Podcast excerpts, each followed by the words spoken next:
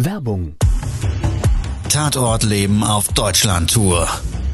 Eine einzigartige Show, perfekt für alle True Crime Fans. Erlebe echte Tatortgeschichten, spannend erzählt von Marcel Engel, Deutschlands bekanntester Tatortreiniger. Erfahre, was Marcel von den Toten lernen konnte, bei über 15.000 Tatorten. Tatort Leben live, auch in deiner Nähe. Jetzt Tickets sichern.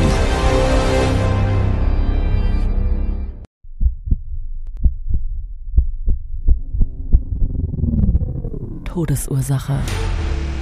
Der Podcast mit Tatortreiniger Marcel Engel. Es wird immer mal wieder in meinem Podcast vorkommen, dass wir sehr tief in das Geschehen eintauchen.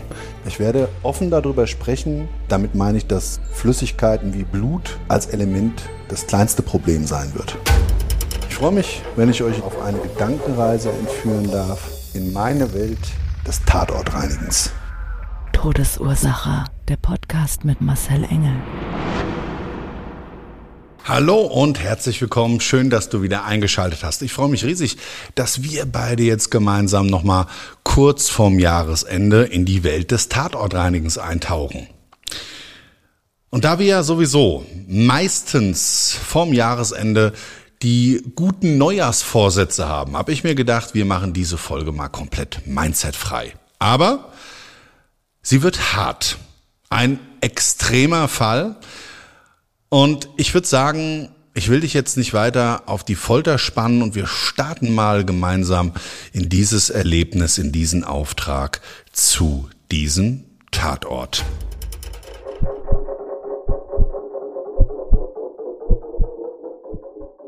Wenn es mal stinkt, dann werde ich als Experte gerufen. Gerade dieses Problem ist eines unserer Expertisen. Wir haben eine eigene Chemie, die Ursachen von Geruchsproblemen können unterschiedlicher Natur sein. In meinem Fall hat ein Restaurantbesitzer am 31.12. angerufen. Hat gesagt, Herr Engel, ich habe ein riesengroßes Problem. Heute Abend über 400 Gäste zu einer Silvestergala in meinem Restaurant mit Open End und bei uns stinkt es wie Sau. Seit mehreren Tagen bereits. Der Hausverwalter war vor einer guten Woche da, war im Keller unten, war an den drüberliegenden Wohnungen, hat die Lüftungsanlage gecheckt, den Müllraum, ja, und nichts gefunden. Im Anschluss daran war der Rohrreinigungsfachbetrieb da. Der hat nach den Bodenabläufen geguckt und auch der wurde nicht fündig. Ich bin wirklich verzweifelt. So wie es im Moment riecht, kann ich hier keine Gäste empfangen. Und das wäre für uns wirklich fatal und ein riesengroßes Problem, wenn ich diese Gala absagen müsste. Also bin ich vor Ort gefahren und habe mir die Sache mal selber angeschaut. Todesursache. Der Podcast. Der Tatort. In einer Großstadt von Frankfurt bei meinem Kunden Ford angekommen, stand ich vor einem dreistöckigen, aus dem 19. Jahrhundert stammenden Altbau mit Geschnörkel an der Fassade und unten im Erdgeschoss war dieses große Restaurant. Bodentiefe Fenster. Ein paar Kellner sind da drin rumgewuselt und haben gerade die Tische festlich eingedeckt. Das Restaurant war schon schön geschmückt, das konnte man also von außen sehen. Bin ich dann zum Haupteingang gelaufen, habe die Tür geöffnet und dann ist mir wirklich ein ganz krasser Geruch in die Nase gestiegen. Ich bin ja viel gewohnt als Tatortreiniger, aber diese Kombination, die war mir in dem Fall neu. Es hat so ein bisschen nach verwesendem Fleisch gerochen, aber gleichzeitig hat so eine stechende Note gehabt, als ja, würde irgend grad was Chemisches das Ganze zusätzlich noch eben untermalen. Ich kann das gar nicht umschreiben. Es hat auf jeden Fall richtig in der Nase gebrannt. Und ich fand sehr tough, dass die Kellner ohne Mucken und ohne Wenn und Aber da ihren Job gemacht haben. Der Restaurantbesitzer stand hinter der Bar. Ich habe ihn begrüßt. Er sagt, Herr Engel, Gott sei Dank sind Sie da. Ich hoffe wirklich von ganzem Herzen, dass Sie mir weiterhelfen können, weil Sie riechen es ja selber. Das ist, boah, sagt er, es ist abartig, es stinkt. Ja, ähm, wir haben schon zigmal gelüftet und es ist jetzt wirklich gestern Abend auf heute Morgen viel stärker geworden. Ich hatte ihn ja am Telefon geschildert, es war die ganzen Tage schon mal wirklich immer wieder so ein bisschen durchgedrungen und dann haben wir gelüftet und irgendwie war es dann wieder gut. Aber jetzt ist wirklich ähm, der Geruch so unerträglich. Also man könnte ja schon weiche Knie kriegen. Da habe ich gesagt, da stimme ich Ihnen absolut zu. Der Geruch hier ist abartig. Und somit sind wir dann gemeinsam nach dem Masterplan von mir so diese einzelnen potenziellen Geruchsquellen angegangen. Ja, und dann sind wir erstmal beim Nachbarn oben drüber gestartet.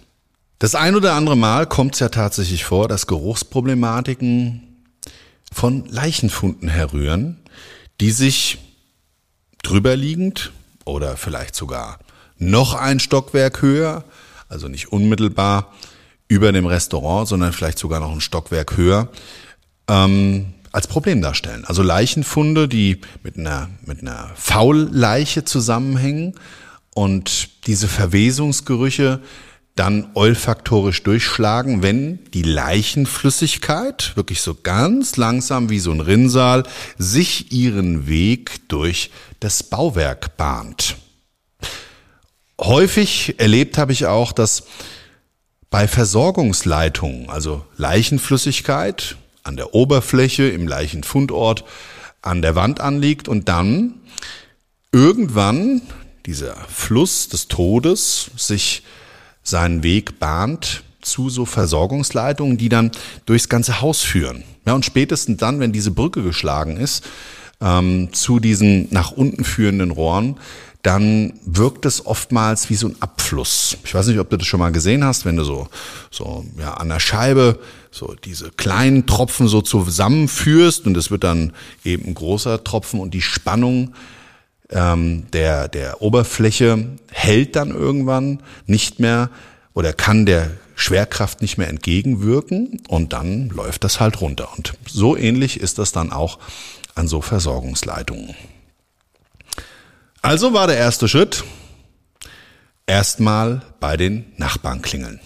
Wir haben ganz oben angefangen und wir hatten Glück, weil es waren alle zu Hause, bei denen wir geklingelt haben. Ganz oben waren noch alle am Leben. Gleichwohl im Stockwerk drunter und auch die Partei direkt über dem Restaurant. Auch da waren alle lebendig und die Geruchsproblematik rührte Gott sei Dank nicht daher. Ist ja auch schon immer mal ganz schön, auch wenn die Leute dann geschockt sind. Und natürlich falle ich da nicht mit der Tür ins Haus und sag gleich, äh, liegt hier ein Doter irgendwo oder, sondern es geht eigentlich wirklich darum, um dann auch ja zu prüfen, ob gegebenenfalls die Geruchsproblematik auch in den drüberliegenden Stockwerken vielleicht besteht. Ja, und die haben das alle verneint und haben auch in den Tagen zuvor nichts bemerkt. Außer, und das war ein guter Hinweis, von einem Mieter im ersten Stockwerk, der sagte, wissen Sie, ich war letztens im Keller und da hat's doch ganz schön gestunken. Und ich konnte mir gar nicht erklären, woher das kommt. Ich dachte erst, das ist vielleicht ein Problem hier von dem Fettabscheider der Gastronomie für dich zur Erklärung.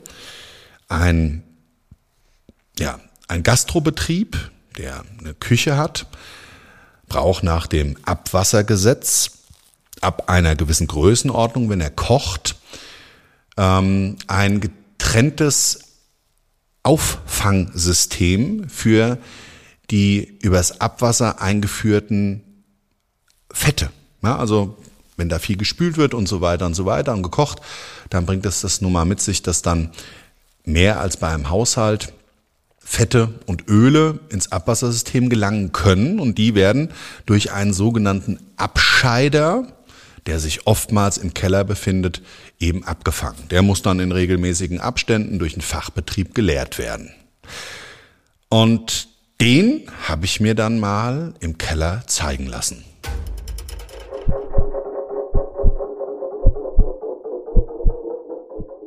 In dem Kellerraum, wo dieser riesengroße schwarze Fettabscheider stand, hat's zwar so ein bisschen tranig gerochen, aber das hatte nichts mit dem Geruch oben im Restaurant zu tun. Das war eine andere Geruchswelt. Es gab noch in diesem Gang drei weitere Türen. Der erste konnte ich schon erkennen, Notausschalter musste die Heizungsanlage sein. Bin dann dahin gegangen, habe mal an der Klinke gedrückt und der Raum war verschlossen. Und auch die beiden nebenliegenden Türen waren beide zu. Dann habe ich gefragt, sagen Sie mal, es ist ja nicht auszuschließen, dass die Geruchsquelle vielleicht daher rührt und Gibt es denn irgendjemanden, der uns da heute aufschließen kann? Da sagt er, nein, das ist ja auch ein Problem. Der, der Hausverwalter, der ist heute nicht erreichbar, da läuft nur ein Band und ähm, ich habe da vorhin schon mal angerufen. Also wir können hier sowieso nirgendwo rein. Da habe ich gesagt, ich weiß nicht, ob Sie jetzt die Prokura haben, aber wenn wir der Sache auf den Grund gehen wollen, ich hätte die Möglichkeit, mit dem Dietrich diese recht einfachen Schlösser zu öffnen. Da sagt er, ich nehme das auf meine Kappe, bitte, Herr Engel, machen Sie das auf. Ich versuche derweil nochmal den Hausverwalter zu erreichen. Ich habe dann mit dem Dietrich diesen ersten Raum aufgeschlossen. Das war wie schon vermutet, die Heizungsanlage. Ein riesengroßes Teil stand da und hat gefeuert. Und ich habe dann gesehen, dass dort ein riesengroßes Kellerfenster so in Kopfhöhe war und diese beiden Flügel des Fensters komplett offen standen. Habe ich mir erstmal nichts dabei gedacht. Aber in dem Raum hat's komisch gerochen. Ich habe gemerkt, dass so Anteile, trotzdem dass das Fenster geöffnet war, von dem oben in dem Restaurant wahrnehmbaren Geruch eben da auch zu riechen waren. Da habe ich so meinen Kopf gereckt und je höher ich so mit meinem Kopf gegangen bin, je mehr hat's gestunken. Ich konnte jetzt aber keine direkte Geruchsquelle ausmachen. Da habe ich mir gedacht, sag mal, das gibt's doch gar nicht. Dann habe ich mal in diesen Schacht geschaut, der nach draußen geführt hat. Da war zwar Laub und lauter Dreck und Spinnenweben und kleine Spinnchen drin, aber der Geruch wurde da eher wieder schwächer. Und dann stand da so ein kleiner Tritt, so eine kleine Leiter. Da habe ich mich auf diesen Tritt gestellt und bin mal so an der Decke entlang und habe versucht, irgendwie die Quelle zu finden. Und dann habe ich an den Rohrleitungssystemen, die in den nebenliegenden Raum geführt haben, auf einmal gemerkt, oh, da wird's stärker. Da müssen wir unbedingt mal drüben in dem Räumchen nachschauen.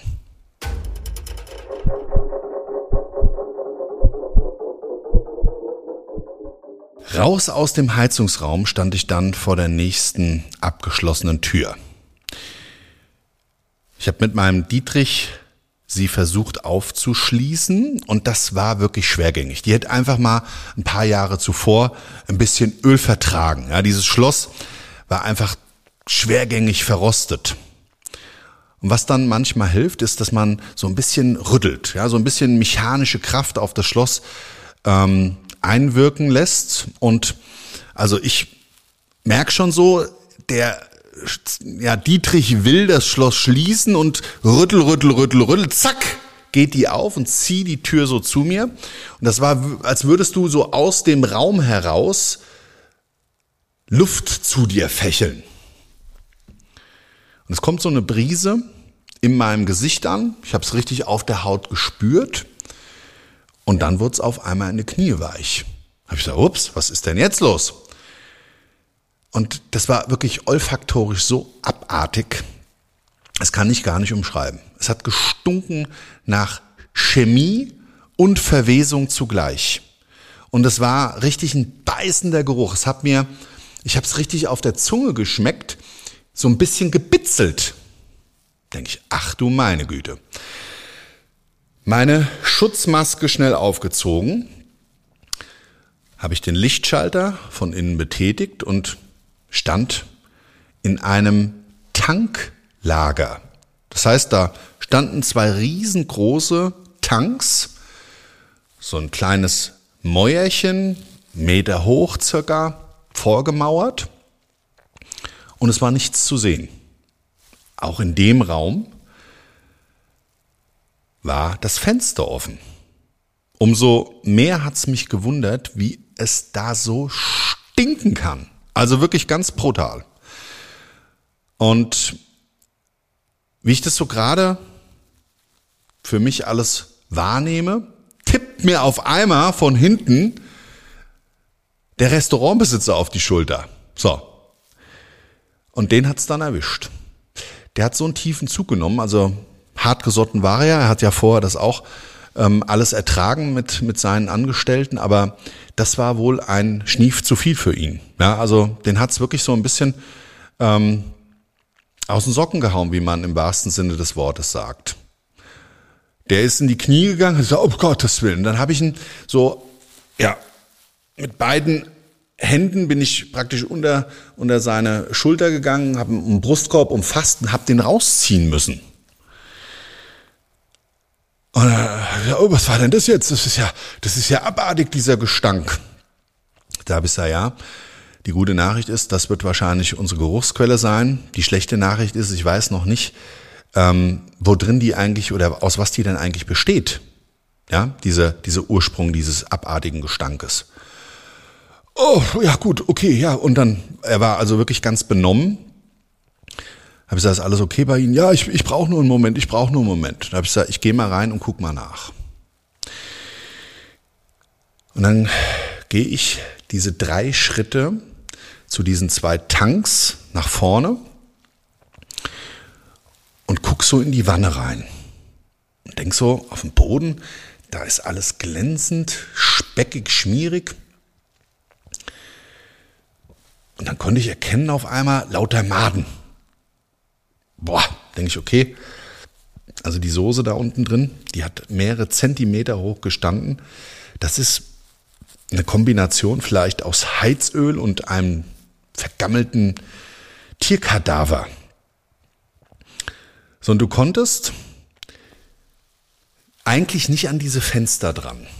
Um an die Fenster zu gelangen, musste man auf dieses Mäuerchen steigen. Ja, und dann musste man mehr oder weniger sich an einer Seite des Tankes, dieses Öltankes vorbeischlängeln um dann hinter den Tankanlagen an der Hausmauer zu diesem ja, Fenster, auch wieder in Kopfhöhe, dieses Kellerfenster, um dahin zu gelangen.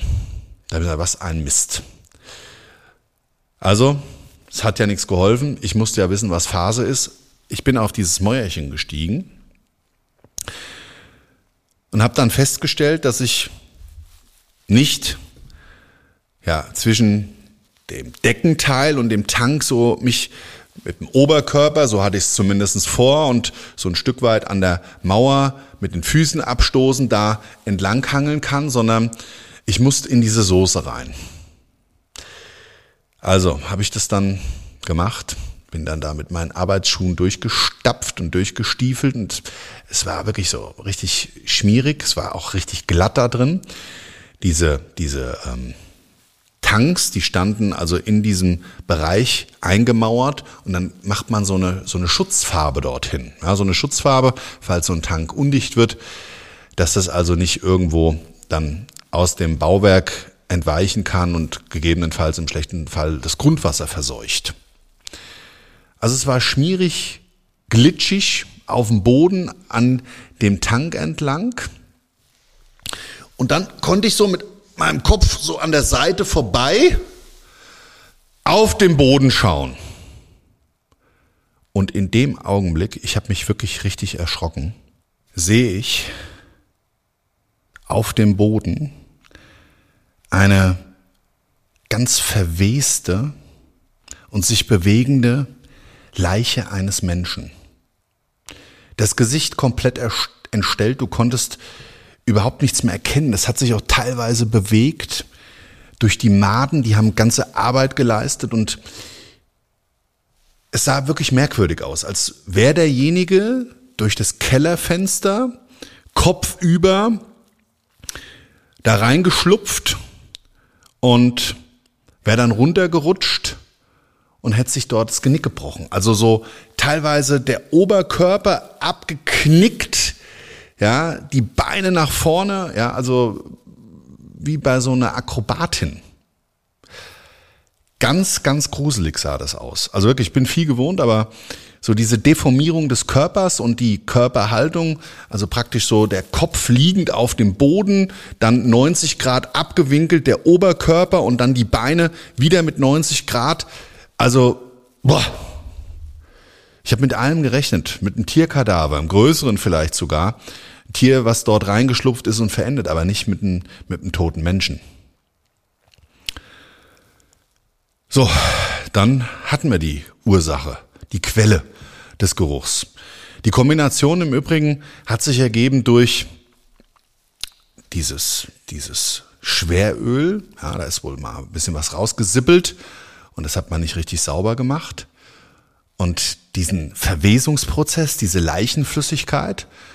Und derjenige, der da runtergeschlupft ist, der hat wohl zuvor noch ähm, ja, so, ein, so einen Rucksack runtergeworfen und da gab es eine Chemikalie drin. Wahrscheinlich war das ein Schnüffler. Und zu dem Zeitpunkt war es auch vier Wochen vorher richtig eiskalt. Also die Annahme war später bei den Ermittlungen, dass das ähm, ein Obdachloser war, der also sich diesen Weg über dieses Kellerfenster ähm, in diesen Heizungsraum gesucht hat, um da einfach die Nächte warm äh, verbringen zu können, ja, dass er überlebt. Und in dem Fall war das eben für ihn tödlich. Jetzt bestand ja die Aufgabe darin, noch da sauber zu machen. Und der Werdegang ist dann aber immer erstmal der, es wird dann die Polizei gerufen, es kommt der Arzt, der dann den Tod feststellt, aber da ist ja hinten gar keiner dran gekommen. So, und dann hat man den Bestatter gerufen. Bestattungsbetrieb, weiß ich noch wie heute, zwei Mann. Die sind dann dahinter gekraxelt und hatten auch ihre Mühe. Und ich stand vor diesem Raum im Flur und habe mich noch mit dem Restaurantbesitzer darüber unterhalten, wie jetzt die weitere Vorgehensweise gleich sein wird, wenn der Fundort da freigegeben wird, von was wir ausgegangen sind und der Leichnam eben entfernt ist. Rufen die beiden Bestatter und fragen mich, ob ich vielleicht mal mit anfassen könnte. Also die konnten zu dem Zeitpunkt den Leichnam weder hinten in diese Enge in Leichensack schaffen.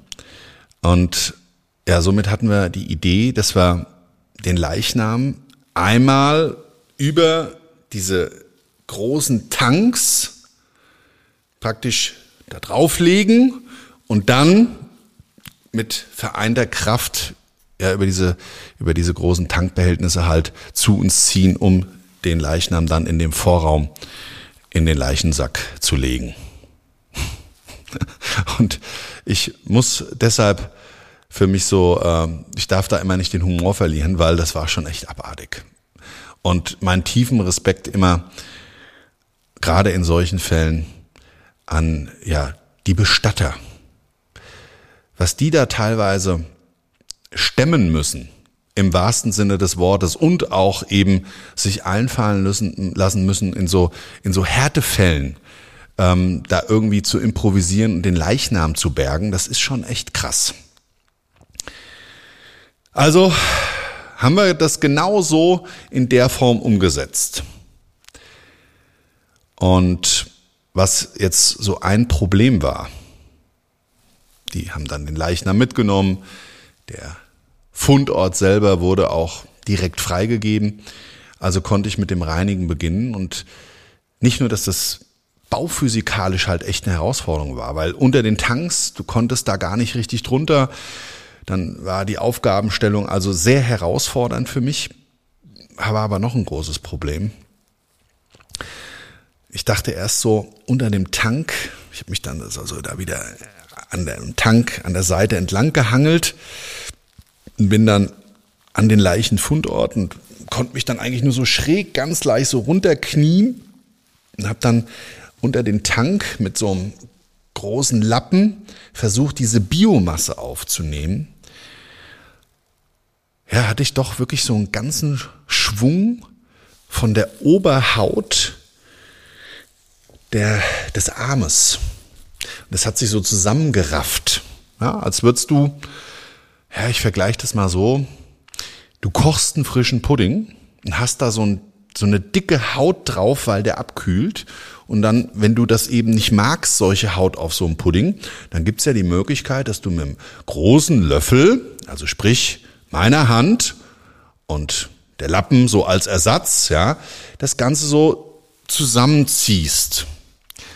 Und genauso hat sich das dann aufgerafft. Und mir ist es dann über den Lappenrand hinaus eben über die Hand geflutscht. Und weil ich ja vorher das Bildnis des Todes eben auch gesehen habe, gab es dann leider so ein bisschen Kopfkino. Also ich habe mich geekelt an der Stelle. Selten passiert mir das, war es aber in dem Fall schon für mich auch ein Extrem. Und die Geruchswelt, die war ja nach wie vor noch wirklich sehr, sehr, sehr abweichend von dem, was man sonst wahrnimmt. Also dieser stechende, beißende Geruch, der hing mir auch ständig in der Nase und da hat auch das offene Fenster nichts gebracht. Ich habe dann noch so ein kleines Gebläse aufgestellt, dass wir da mehr Raumzirkulation haben, aber das hat die Sache nicht wirklich verbessert. Der Reinigungsaufwand war wirklich herausfordernd, wie ich vorhin schon sagte, aber nicht nur das, sondern auch extrem lange hat's gedauert. Es wird immer später und immer später. Und die Geruchsneutralisation steht ja immer zum Schluss an. Als mir dann klar war, es war 22 Uhr, dass es dem Ende entgegengeht, oben ging schon die Part, war die Party schon im vollen Gange, kam dann zwischendurch, ganz lieb und nett, mal der Restaurantbesitzer runter. Und hat gesagt, Herr Engel, Mensch, super, Sie sind ja gleich fertig und es riecht auch oben überhaupt nicht mehr. Wunderbar, das ist wirklich ganz toll. Ich hatte nämlich zuvor so ein, so ein Produkt von uns im Restaurant ausgebracht, um da wirklich die äh, Gäste auch ähm, ja, ohne Probleme ihre Party genießen zu lassen. Hat er mich dann gefragt, wissen Sie was? Ich weiß nicht, was Sie heute Abend noch vorhaben, aber Sie sind herzlich eingeladen zu dieser Veranstaltung hier. Also wenn Sie bleiben möchten, sehr gerne. Also ich habe kurz überlegt und war Single, hat eh nichts vor, außer den Notdienst. Hab mir gedacht, den kannst du auch zur Not von da machen, ans Telefon gehen. Also bin ich einfach geblieben. Hab ganz, ganz tolle Menschen kennengelernt und immer, wenn die mich gefragt haben, sag mal Marcel, was machst du denn eigentlich beruflich? habe ich Ihnen meine Geschichte aus meiner Welt des Tatortreinigens erzählt, aber nicht, warum ich an diesem Abend eigentlich vorher vor Ort war. Ja, das war's für heute. Und an der Stelle bleibt mir dir nur zu wünschen, einen wunderschönen Tag, eine wunderschöne Restwoche, einen guten Start ins Jahr 2023 auf dass alle deine guten Vorsätze gelingen mögen, dass du gesund bleibst und ja, die Dinge passieren, die du in deinen Lebensfilm schreibst. Es wird mich sehr freuen, wenn wir uns auch nächstes Jahr wieder sehen und hören und du mich weiter begleitest in meiner Welt des Tatortreinigens. Also, ich wünsche dir ein gutes neues Jahr. Bis zur nächsten Folge von Todesursache. Ciao, ciao, dein Marcel. Das war's schon mit der neuen Folge von Todesursache, der Podcast mit Marcel Engel, Kopf einer eigenen Spezialreinheit und Tatortreiniger bei mehr als 12.000 Orten auf der ganzen Welt. Was kann Marcel für dich bereinigen? Jederzeit. Weltweit Melde dich oder klick dich einfach mal durch auf marcelengel.com. Empathisch, tiefgründig, ehrlich. Todesursache lässt dich garantiert nicht kalt. Seid dabei. Ich freue mich. Abonniere die Staffel und du kommst für keine Folge zu spät.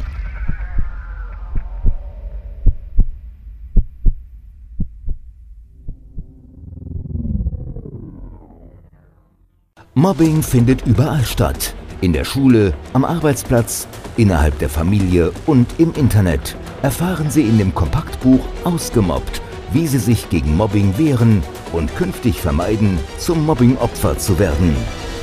Ausgemobbt von Marcel Engel und Martin Zowak, überall im Buchhandel.